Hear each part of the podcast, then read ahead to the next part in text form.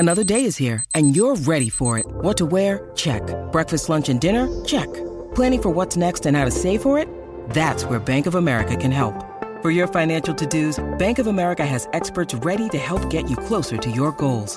Get started at one of our local financial centers or twenty-four seven in our mobile banking app. Find a location near you at bankofamerica.com slash talk to us. What would you like the power to do?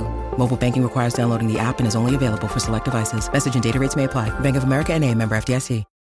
When you need mealtime inspiration, it's worth shopping Kroger, where you'll find over thirty thousand mouthwatering choices that excite your inner foodie. And no matter what tasty choice you make, you'll enjoy our everyday low prices, plus extra ways to save, like digital coupons worth over six hundred dollars each week. You can also save up to one dollar off per gallon at the pump with fuel points. More savings and more inspiring flavors make shopping Kroger worth it every time. Kroger, fresh for everyone. Fuel restrictions apply.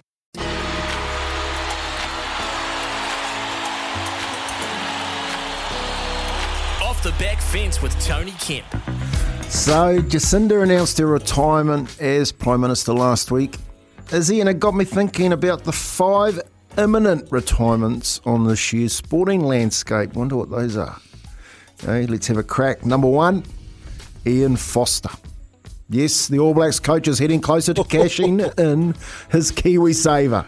And twenty twenty-three for me is the year Fozzie decides to hang up the clipboard and call it a day with the All Blacks.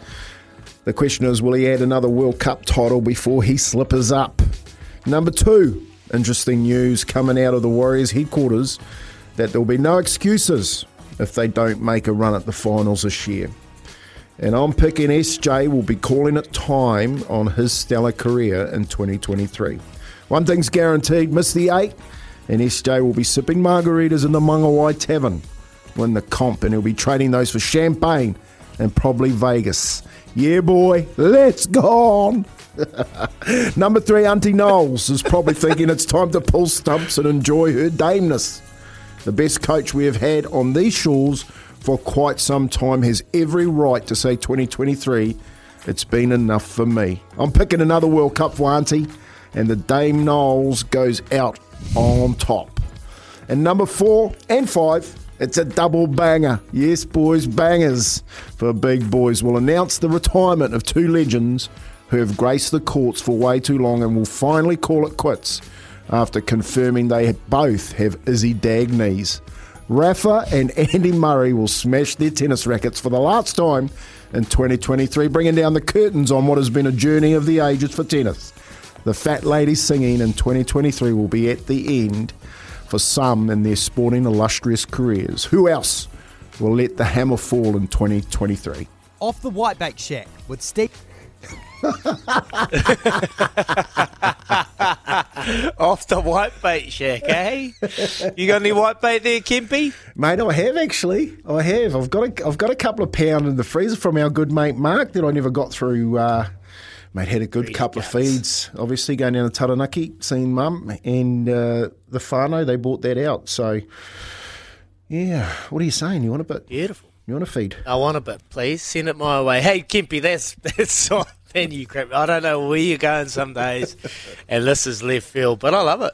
Absolutely love it. Rafa, Murray, I can see that happening. Their bodies are slowing down. Rafa, not so much. I, I think he's still got a wee bit in the tank and a wee bit of drive potentially to go and, and well, just try and push Novak Djokovic for the leading all-time Grand Slam winner. Murray, I can see that happening. He just looks so sore, so sore. Sean Johnson, that's an interesting one. If if it doesn't happen like you said, where does he go now? I know that overseas doesn't really entice him. He's got a young family. He's moved home. He's happy. But if he doesn't get the job done, whether the Warriors will keep him on. So I can potentially see that happening. Noeline Taurua, well, what is she? What else does she have to achieve? She's done it all. She's laid the foundations for what the Silver Ferns are now, and uh, she's she's really steered steered the way. So how good, how good, Noeline Taurua. Ian Foster, this is an interesting one, Kempy, and I want to hear from you at home. Razor, now all the doors have closed on many options for the Ray. Razor Ray. Now, a lot of whispers coming out in February that they're going to do the unthinkable and announce a head coach post the World Cup. Is it Razor Ray? Jamie Joseph. He's potentially been touted as uh, the person to take over with Tony Brown. You know, the partnership that they've been able to forge over the last few years and what they've been able to do with Japan rugby. Would that be an encouragement? He's done it the right way. Gone over, international level, coming back. Razor Ray still hasn't coached at international level. Let us know. Double eight, double three. Want to hear from you about these retirement, pending retirements. Kempy's got the gravy, or he's just having a wee punt on it. Ian Foster retirement, post it. Well, if he gets taken over, could I potentially see a job on offer for him overseas? Yeah, I could see Fozzie continuing on. Whether he wants to make that move, oh, that's his decision. The women snatched their first win in Wellington while the men extended their winning streak to three games. How good to reflect on what was a weekend to remember is the club's general manager, David Dome. Good morning, David. How are you? Morning, boys. Very good, thank you. What was it like, mate? Best game day you've ever uh, you've ever experienced down there a long time, for a long time, I reckon? Oh, look, it was certainly one of the top five days for the club ever in terms of, of match day. You know, for, for the women to come out and smash Canberra five nil, Uh, and then the boys to come yeah. along and, and do a job on Central Coast, you know, when, when Central Coast are flying at the moment. And a beautiful day, and then the fans came on the field. It was just really everything we could have asked for. You know, really, really pleased. Mate, what was the turnaround like for those players who were involved in the in the football game, Football Ferns game on Saturday, and then started for the club only twenty-four hours later? Yeah, look, so Natalie Lawrence, who's the coach of the women's, works closely with Yitka Kunklova, who's the Football Ferns coach, and they worked through how they were going to do that, who was going to play what, and because we had quite a lot of, we had the Wednesday night game as well in Wellington, and we had about four or five of our players involved in that as well. So they, they did a good job, and you know, but a few of them actually had to back up big time on the Sunday, and, and you know, well done to them, because that's, that's not easy to do. Mate, do you, do you think... Um... The the girls learn a lot from the, the the men, you know what I mean? Like the ladies playing, they got they, they've had a really tough time, um, especially with being on the road all the time. They get out and they put, put them five goals on there. They, do you think they're getting much motivation from the men's team? I think they. I mean, I know that Natalie and, and Ufi talk together um, and they discuss things. I know that happens. I certainly hope, think that what's happened is that Nat's been working with the with the women now for quite some time and trying to get them to click. Um, and, and sometimes in sport, it's funny, it doesn't quite work for you. We, we've gone close on a number of occasions, losing to Western United, who are streaking away with the comp. We only lost one nil to them over in Australia. So the, they've been close. Um, it's just a case of things clicking sometimes. And again, it, you've got to remember, it's a very new team. A lot of these players are under twenty years of age, and um, it takes a while to sort of click into pro football and what it requires and what it takes. And, and I think they're getting there now, and, and you know, like we saw on, on Sunday afternoon, just clicked yesterday. And, and I said to Nat after the game, look, I hope this just gives the players the confidence and, to know that they can do it. And, and Canberra aren't any mugs. They're mid-table, and no, they took yeah. my part. Yeah, what, what, what for you clicked for the for the women's team? five nil over Canberra, who are sitting sixth at the moment, and they're in last place. Oh, they'll take a hell of a lot of confidence. But game style, what, what really clicked for them? I think, you know, like I said, we're... We haven't really been towed up this year. It's just been one nil losses here. You know, a loss by a goal here and a loss by a goal there. So it wasn't defensively that it was the issue. It was just in that final third, just getting those passes to go to the feet and, and, and then finishing them off. And that was the difference on, on Sunday, was the finishing. They did a great job in getting on the end of those crosses and getting on the end of the balls and, and putting them away. Betsy Hassett, who is our... who was our, our holding midfield player, was pushed forward slightly and, and played a number ten role instead of a six role. And, and I think that was a huge change. And I wouldn't, I wouldn't be surprised if Nat continues with Betsy in that role for another couple of games. Mate, do you think this is a, a recognition of the, the the complex that you've got at the moment? I was talking to Corey Jane the other day, and he said the Hurricanes are yeah. training in this fancy new facility in Upper Hutt. Talk to us about this, mate. What's at this new little fancy complex you got going on? Yeah, so we're both out there now. So we share a floor with the with the Lions and the Hurricanes. So um, um, Shannon Park is now the G, the C E O of the Lions, and, and Evan Lee's still at the Hurricanes, of course. And we talk quite regularly. It's been built specifically. So, well, not specifically, but part of it is that um, the Hurricanes and, and the and the Lions and the Phoenix are all together. So we can we often train side, side by side. They're often in the gym at the same time. We have our S and C, you know, the strength and conditioning guys talk all the time. The physios are next door to each other. one of the visions that, that um, Malcolm and, and Malcolm Gillies and Kevin Melville helped them to build it was that we have all these sports teams out there sharing ideas, and that's starting to happen. And, you know, I've been talking to the, the, the Lions about how they did some of the things they do it, and um, all our management guys are talking to each other um, in, in, in terms of how they run their teams and how they travel. So it's really, really good. It's exciting.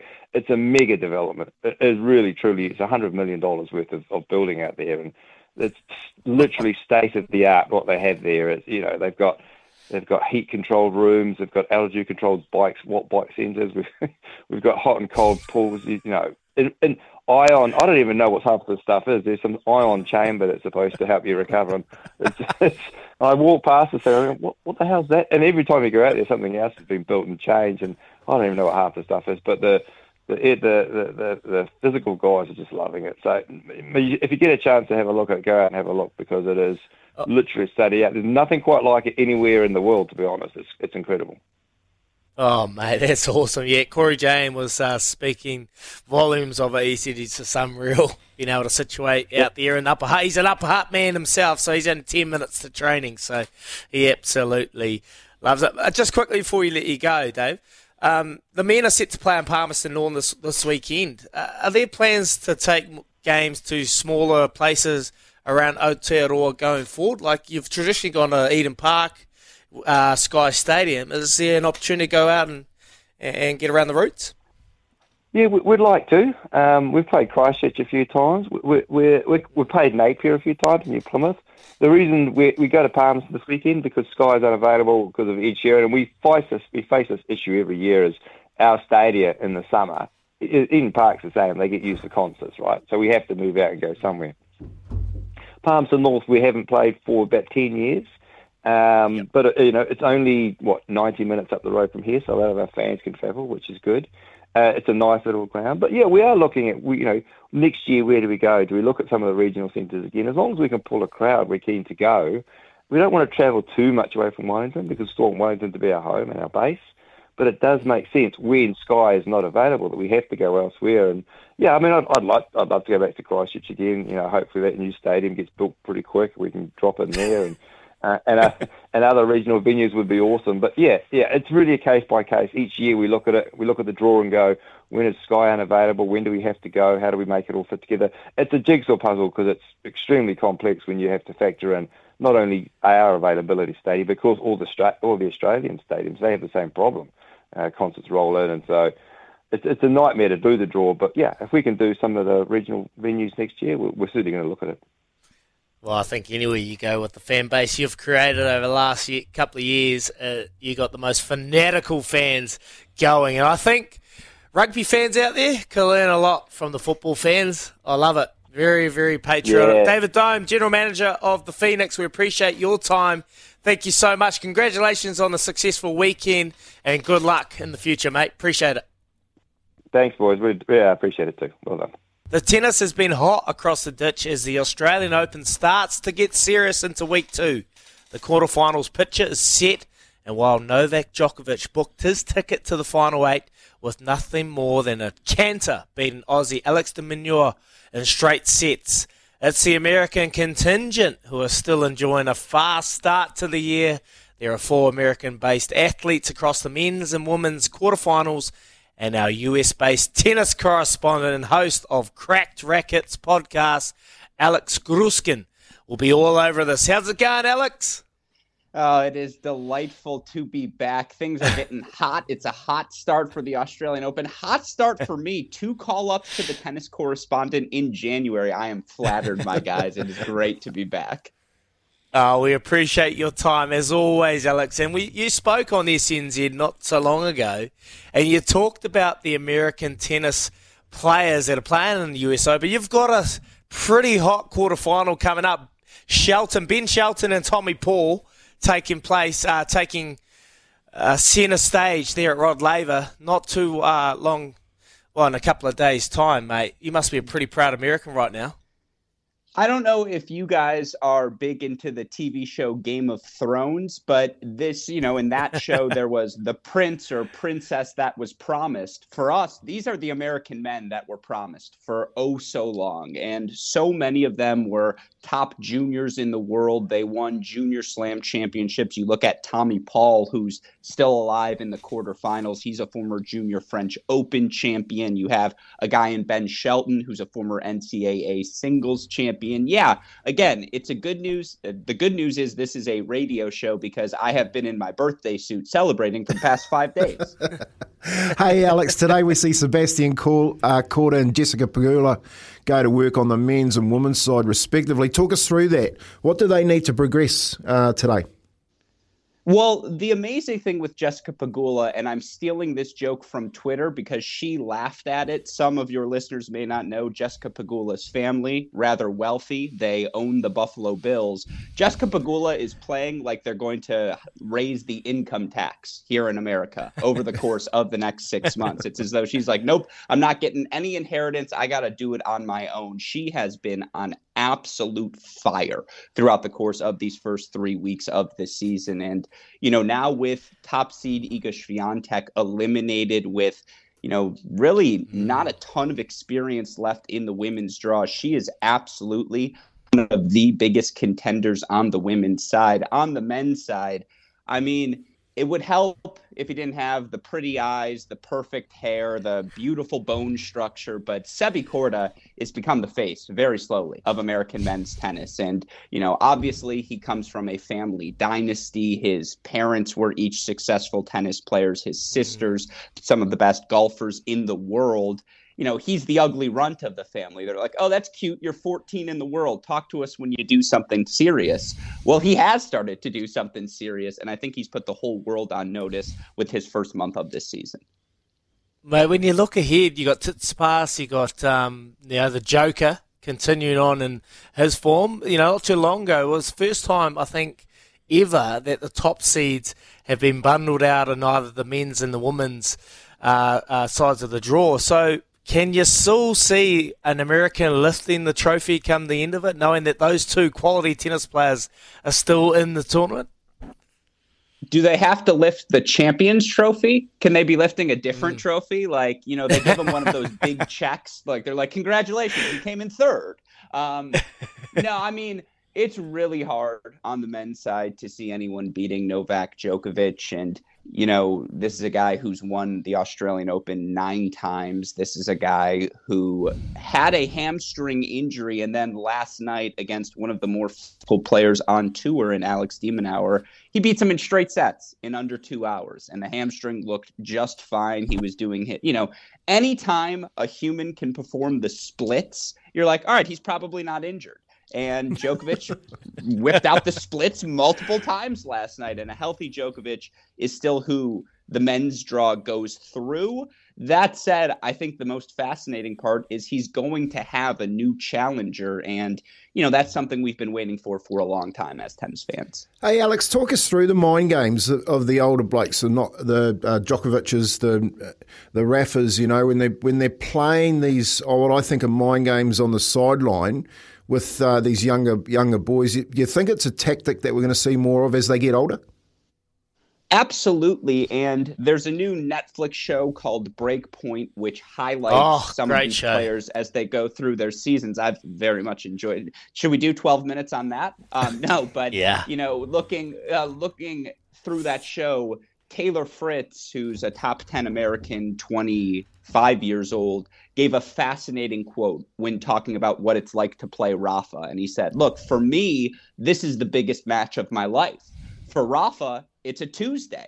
And that's the case for every player when you're facing a Djokovic or a Rafa, particularly at this stage. It is the biggest match you will have played in your life. And you know, for these guys, they've been doing that for fifteen years. So you see it with, you know, anytime I see a top player get angry, I actually don't think they're angry. They're just trying to throw their opponents off their games. And, you know, again, who doesn't like good craftsmanship to the sport? What about this, this Andy Murray situation? Like, mate, he has been nothing but a miracle over this tournament. And obviously he hasn't kicked on, but mate, What a quality tournament. He must be extreme. Like, knowing, being told that you can't play ever again and coming out and taking players to five sets, having a day off, and then go to another five sets. Like, that is remarkable what Andy Murray has been able to do in the in the last, what, two weeks? No, there's the Shakira song, Hips Don't Lie, and his hips do lie. Like, they lie a lot. You know, one of them is a mechanical hip, and for him to be mm-hmm. playing at all at this stage of his career, let alone to be playing five-set matches on multiple nights, playing past four a.m., trying to play tennis while, as you saw, clearly having to go to the bathroom during that fifth set and not being allowed to do so. Uh, it, it's a remarkable feat for Andy, and look, the level of tennis he is playing, it's not that far off. Now, do I think he will win another major title? Probably not. Do I think he'll be able to sustain himself as a significant pro player for at least a couple more seasons? As of right now, I do. And ultimately, at this stage of his career, I think that's all he's really after. And what do you, what do you make of his comments, Andy Murray's comments about playing through the night um, to four a.m. in the morning without being allowed to go to the toilet? Yeah, that's ridiculous. You know, again, they asked, what point was it? Was it forty thirty, thirty all? And he's like, yeah, thankfully it wasn't deuce. Um, that was a big thing for Andy Murray in that moment. And, you know, I, I do think there are two sides to the story. Certainly as a fan of sport, anytime you hear someone is playing past four a.m., you're inherently more intrigued, right? You're like, wait, he's doing, he's active past three a.m. I have to check this out. At the same time, if you're the player, you're like, I'm I'm sorry, do you know who I am? Like, I'm Andy Murray, and you're having me play at three thirty a.m., and now I'm going to have to play another match in twenty-four hours and have no time to recover. So you understand both perspectives. You do feel like it should be easier to avoid that. Like, you know, I don't know if you guys have heard, there's this thing called math. And you feel like you could use math to try to schedule things out and be like, okay, we're going to avoid the three a.m. time slot. But it, it, he certainly had a point. Is there a solution to this? Can you see the lawmakers, the rule makers making a change? What, what they saw unfold on the weekend? Like, it's not ideal. You got these kids that are, you know, they, that are the ball getters, and they go out there and they run around the mm-hmm. courts and they pick up the balls for these athletes four in the morning. Like, imagine being their parents. I'd be absolutely distraught. No, it would be, I mean, it's funny because you wonder if the kids are like, oh, I'm skipping school tomorrow. Like, heck yeah. yeah. Like, here's the excuse. Like, let's go. I, like, sorry, I was ball boy for Andy Murray. Oh, okay. You can, you're fine. Um, I, I do think there will be some sort of change, whether it's starting the evening session an hour earlier. Mm. The problem is they try to alternate the men's and women's matches, which ones go first. And sometimes the men's matches being best of five, they just go over five hours and that ruins everything. I, I, I don't think they will address this specifically because it's part of a bigger problem. And much like all people, tennis likes to put off its problems, but certainly this was a very dramatic instance. So you, there might be some, maybe after two a.m., no more ball kids. Beautiful, mate. Oh, just quickly before we let you go, one of your other two, well, the two Americans, you got Tommy Paul, Ben Shelton taking on each other in the quarterfinal. One of them's going to be tasked with taking Novak on if Novak advances. Who has the best chance in your eyes? It's a great question. I will go with Ben Shelton for two reasons. One, his serve has will eventually be elite. And right now, Ben Shelton is twenty years old, but ask any t- tennis coach in the world, what is the sort of player you would like to coach? They'd say, give me a tall lefty. And that's exactly what Ben is. Six foot five, so explosive. You never have to tell him to speed up. It's just about trying to get him to slow down and learn to control all of the vast weapons he possesses. Ben's best would pose a bigger challenge to Djokovic. But let the record show, Novak's not losing to either of them. oh. oh, come on, mate. You got to have some faith in your fellow Americans. You got three of them there, mate, so you've got a hell of a chance. I appreciate you coming on the show, Alex. And on that break point, I've watched it. It is so good, and I can't wait for the next season to come out. I was so gutted when Ons Jabeur got knocked out earlier on in the tournament. I'm a huge fan of hers. And Berrettini... oh, he's one of my favourite men's players too, mate. So appreciate your time, Alex. Always appreciate it, gentlemen. Be safe, be healthy. There he is, Alex Gruskin, talking about the fellow Americans going forward and and potentially marching on for a title they've been craving for for plenty, plenty of years now. And uh, they've got a good chance. Sebastian Korda, Kempe, I don't know if you know the, the sisters, Nellie and Jessica mm. Korda, they have got a freakish genetic makeup of a family. They are outrageous. Jess Korda, ooh, she is just winning everything in the in the golfing uh, tour, and then you got Sebastian, who is potentially he's playing a quarterfinal. Man, they are just absolute freaks at what they do in their craft. Yeah, so good. good. How good, how good. And I guess the who was the last like the the last time when you had all the Americans sort of in the men's, especially in the men's ranks, um, on top. You know, Currier was it? Currier. Sorry, Currier. Currier was a wooden ascent I was thinking about. Um, was it that far back? Sampras? Yeah. Andy Roddick. Sampras. You got Roddick. You got Agassi. It's a while ago, eh? There's, there's been a while. It's been a while. It's been dominated by the European countries for a very long time in tennis. And now the Americans have got three solid chances. Ben Shelton. Man, I'll be watching. Have you watched this Breakpoint, Louis? No, I haven't yet, Izzy. Oh, go watch it, man. Go watch it. It is such a good watch. If you like the Drive to Survive and getting a real inside look, and I've just seen that, that Netflix are going in behind the scenes with Ireland.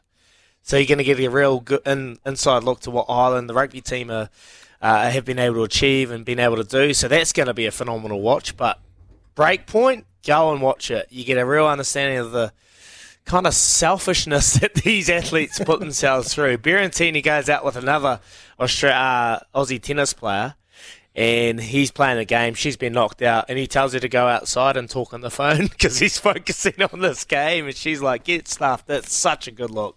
And that Taylor Fritz, he played when he won the Indian Wells uh, last year with a broken foot, and he was playing Rafa, and he went through and won it. And won his first major title. So, yeah, it's a real good watch. It gives you a real appreciation for what goes on behind the scenes in these tennis players, what they put their bodies through. Like, for playing till four in the morning mm. and then having to go do it again, like Andy Murray, that that is just just ludicrous, really. If you missed the breaking news yesterday, yes, it's true. I've announced my retirement. Yes, Kyle, I've announced my retirement from the Black Clash and cricket in general, and it's no thanks to this man, Kyle Mills, who took my scalp for the very last time. Millsy is on the line with us this morning to chat all things cricket.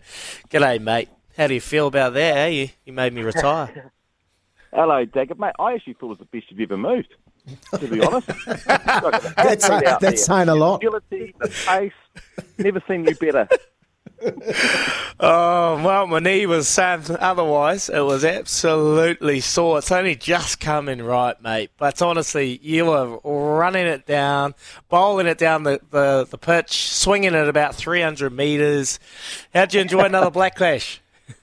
Yeah, no, it was good fun. I did sense that you weren't moving that well, big fella, and I just needed to get it wide. The feet weren't going to move, were they?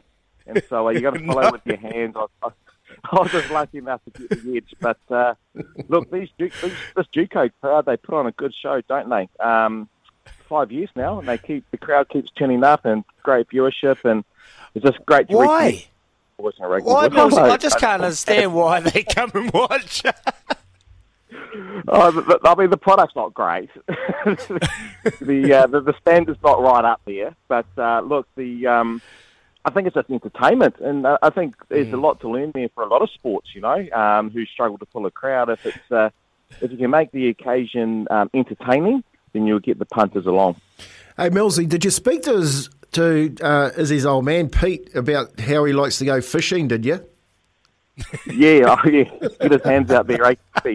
Just move his hands, leave the body behind. Mate, what was your what was your plan? Like you, you watched him, um, you know, he's obviously over the years goes right there, Daggy of the cricket. I was, I got to say that swing you had on that ball, mate. You're still you're still whipping it down there with plenty on it. What what was your yeah. plan? What was your bowling plan to Daggy? just to get to the other end, to be honest. So I'm not in great shape myself, those, those in glass houses here at Old Bagger. But, um, look, yeah, my, well, my first ball was a, a low-full toss to Rito, and that got dispatched down the ground. But um, then it was just a matter of just getting the ball into the wicket. And, then I, and when I saw it started to swing, I thought, oh, okay, at least the uh, the swing gods are on my side for occasion. So uh, and it just helped to get Dagger out. Mate, let's be honest here. When you got turned down for probably the most plum L B W, it goes down as when I broke Flem's toe, the plummest of all plums. Were you filthy? Were you angry? You know what? You sort of, um, part of me, I've got to keep up the persona of just being a grumpy cricketer. So that was, I ticked that box. But it's amazing when you stop playing, um, I don't know, I wonder what you boys think as well. You sort of, you retire from sport, and I, I kind of remember saying to myself that, like, all my competitive edge is just gone. It's going to disappear out of my body. And I feel for the most part it actually has. But on the odd occasion, on the odd occasion, it rears its ugly head again. I think I just saw the, yeah, like you, mate, with Flemo, just knocking all three stumps out of the ground. And, and Billy Boy tells me, oh, it's just hitting league. And I said, well, mate, if it's hitting league, it's out. Billy Boy, Billy the Kid, Billy Bowden, great to see him out there with your good mate, Chris Harris. Hey, uh, well, we're going to talk some, some actual cricket, and I know you're still a cricketing fan and a, and a fantastic fast bowler in his time.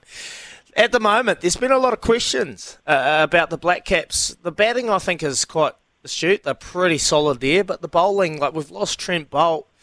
Uh, where do you see them nearly make any improvements tonight? Is it their bowling lengths? Is it their...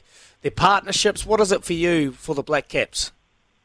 Yeah, well, there's, there's some there's some young kettle out there, isn't there? And uh, playing in India um, in front of those sorts of crowds, there's, there's no tougher task in, in cricket really. And so, young, I feel sorry for young Shitley, to be honest. To be to be thrown into the Lions team like that, it's always going to be going to be up against it. And uh, when you take Bolt out, Southey out, um, Matt Henry, I think, is at home injured as well. Um, there's a whole lot of experience not there, and I think it's probably a bit of a um, a wake-up call that, you know, our depth might not be where it possibly should be. We need to fast-track some of these younger guys into um, international cricket. It's very much like your sports. There's, there's no tours anymore. It's just international cricket or domestic cricket. There's no tours to, to blood young cricketers. So, um, but that doesn't help for anything tonight. The guys have got to, uh, you know, just really hit their lengths. Um, The fast bowlers, they need to bowl a lot straighter in the subcontinent. Um, and you sort of have your fielders straight, mid-on and mid-off, nice and straight, cover mid-wicket, nice and straight. You bowl straight and you're asking the batter to hit around their front pad, basically. Um, and very much like Andy Ellis the other night, to the other truth digger. But um, the uh, the uh, and just try and bowl nice and straight and, and build pressure. Um, that's all you got to do and, and take early wickets. And you can get early wickets in the Indian team, you're doing very well because... gee whiz, Shubman Gill, um, Rohit Sharma and Virat Kohli as a top three is a, a pretty tough ask for any, for any international bowler. Hey, Mil- Millsy, do you think there'll be any changes? Can you see any other bowler, uh, bowlers getting a run? Uh, no, I can't. I, I haven't taken a, a big dive into it, Kempe, but um, uh, no, no matter who goes out there, they just sort of, you got to bowl as a group as well, Kempe, and I think that's really important. Um, you know, you last, for example... Um, your last three balls, the last two balls of the over, you've got to make them strong, and that helps the bowler at the other end. And if they can start well, that means you have, you know, five or six consecutive balls where there's no boundaries and a bit of pressure. Now, if each bowler has that mindset of building pressure and bowling um, for each other in the partnership, that's how. That's another way you can build pressure, because it can be pretty daunting, you know, taking the mentality you're out there by yourself in big crowd, hot conditions, flat wicket. You know, not much on your side. You really need your partners at the other end. And uh, so whoever they put up tonight, is, I think that type of approach can go a long way. Mate, the conditions in, in India, you've played there plenty of times. You, you know better than anyone else. So what, what do they offer, and what are the challenges for these bowlers? And how do you bowl against India? Like Rohit Sharma, and you got Shubman Gill, who well, blasted two hundred. So they're in they're in positive form, and they want to smash you in all parts of the, the park. So how do you approach it? Yeah, so that, that's one of the, the, the big ask of a, a guy, young guy like Henry Shipley. I think's got a, a, a lot of ability, and he, he could go a long way in the game, but he's he's bowling New Zealand length. He's trying to bang the ball hard into the wicket, get good carry through to the keeper, because that's what you're conditioned to in, in this part of the world. But it's a completely different approach over there, where you've got to bowl fuller, you've got to be hitting top of off stump, and you've got to be bowling straighter, and you've got to be making the batter play every ball.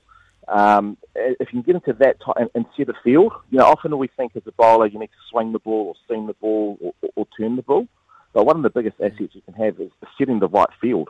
If you can set a really good field and, and bowl to that field, that that is actually another skill set. And I think um, you know, bowling in India, you've got to uh, jump into that approach as well.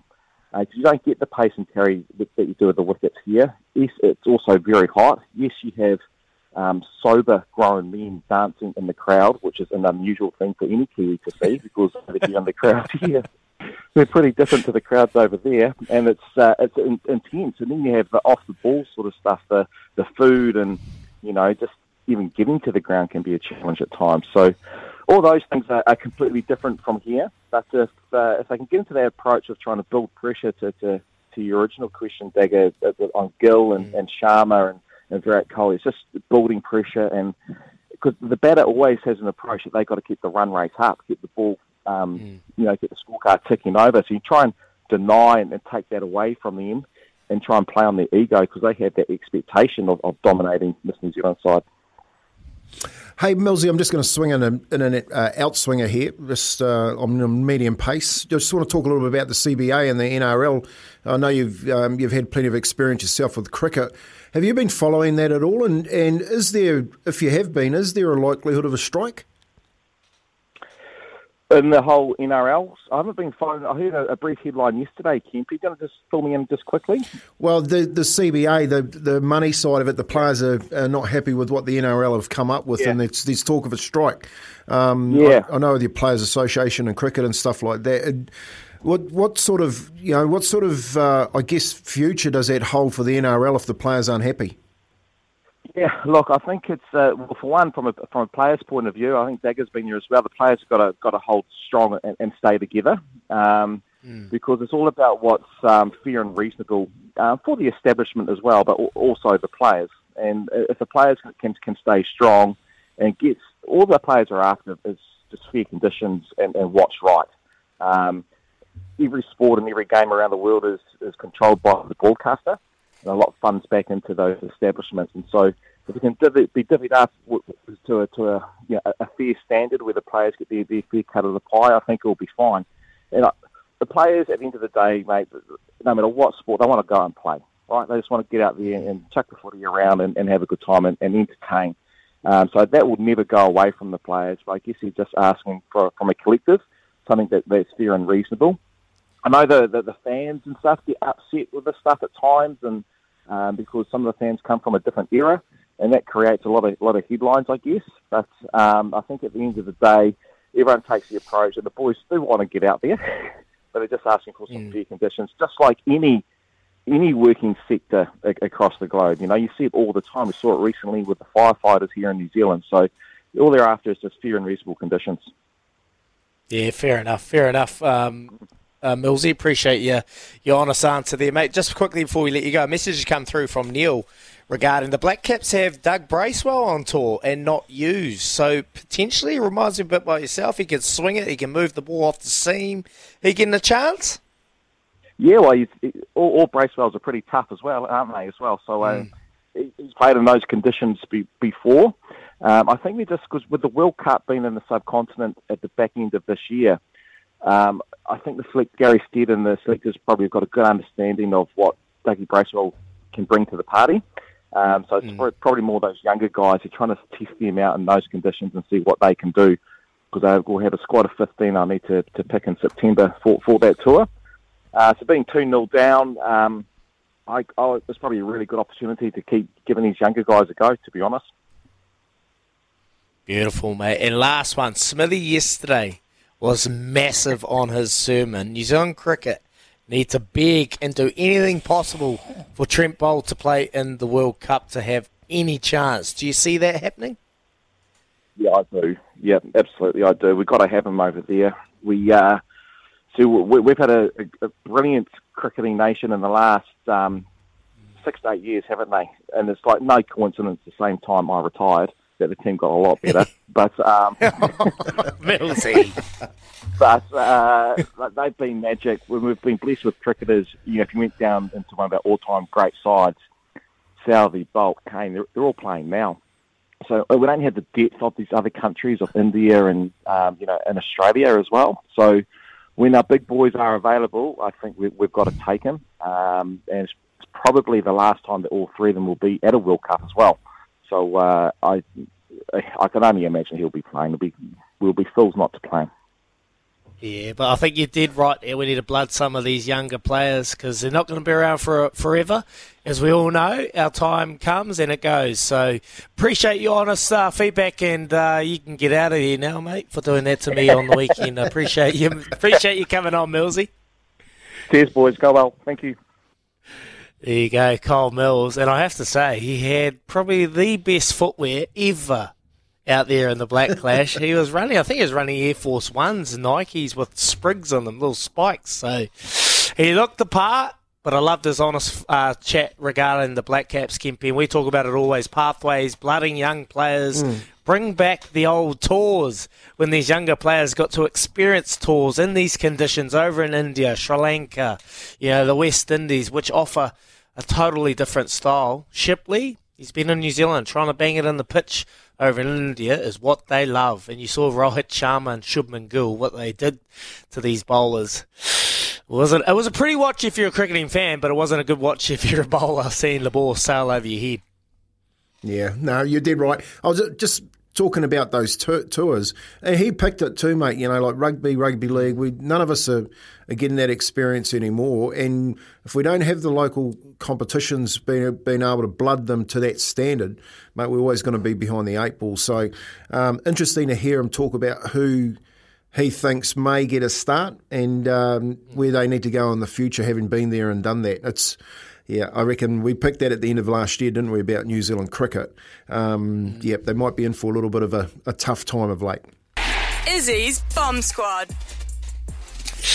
Dear athlete, isn't it great waking up daily feeling fresh, looking around at older athletes with a wry smile and a wee giggle, knowing that your body is at the start of its journey and wondering why these older athletes are putting so much time and rehab into their bodies. You're probably wondering why I'm writing this, but as I sit here in my chair struggling to get up out of my creaky seat to do the simple things in life, my mind constantly goes back to a lot of what-ifs. I'm thirty-four years of age, and already I'm staring down the barrel of a full knee reconstruction, which requires an osteotomy. That probably means nothing to you, but it's a major surgery with a total recovery time of seven to nine months. My mind continues to drift back to my career and wonders if I could have done things different. I'm writing this because I don't want people to make the same mistakes I made. I clearly remember this moment in my first year as a professional rugby player. I was twenty years of age and I would laugh and mock older athletes like Jimmy Cowan, Jason Schumacher, taking three hours daily to rehab their bodies and even warm up for the simplest of sessions. I was twenty, so I thought I'm young. I don't need to take care of my body. I have that old Kiwi mentality. I'll be right, I'm young. This mentality continued throughout my career right to the very end, and now I'm thirty-four, staring down the barrel of a new knee at the ripe old age of thirty-four. I'm not writing this for the simple fact to feel sorry for me, but the simple fact that I don't want athletes to make the same mistakes. Whether you're nineteen or thirty-three years of age, whether you're at the start or the end of your career, build good habits and continue to invest time and money into your body. Your body is everything. Don't make the same mistakes I made. I'm thirty-four and have to deal with this for the rest of my life.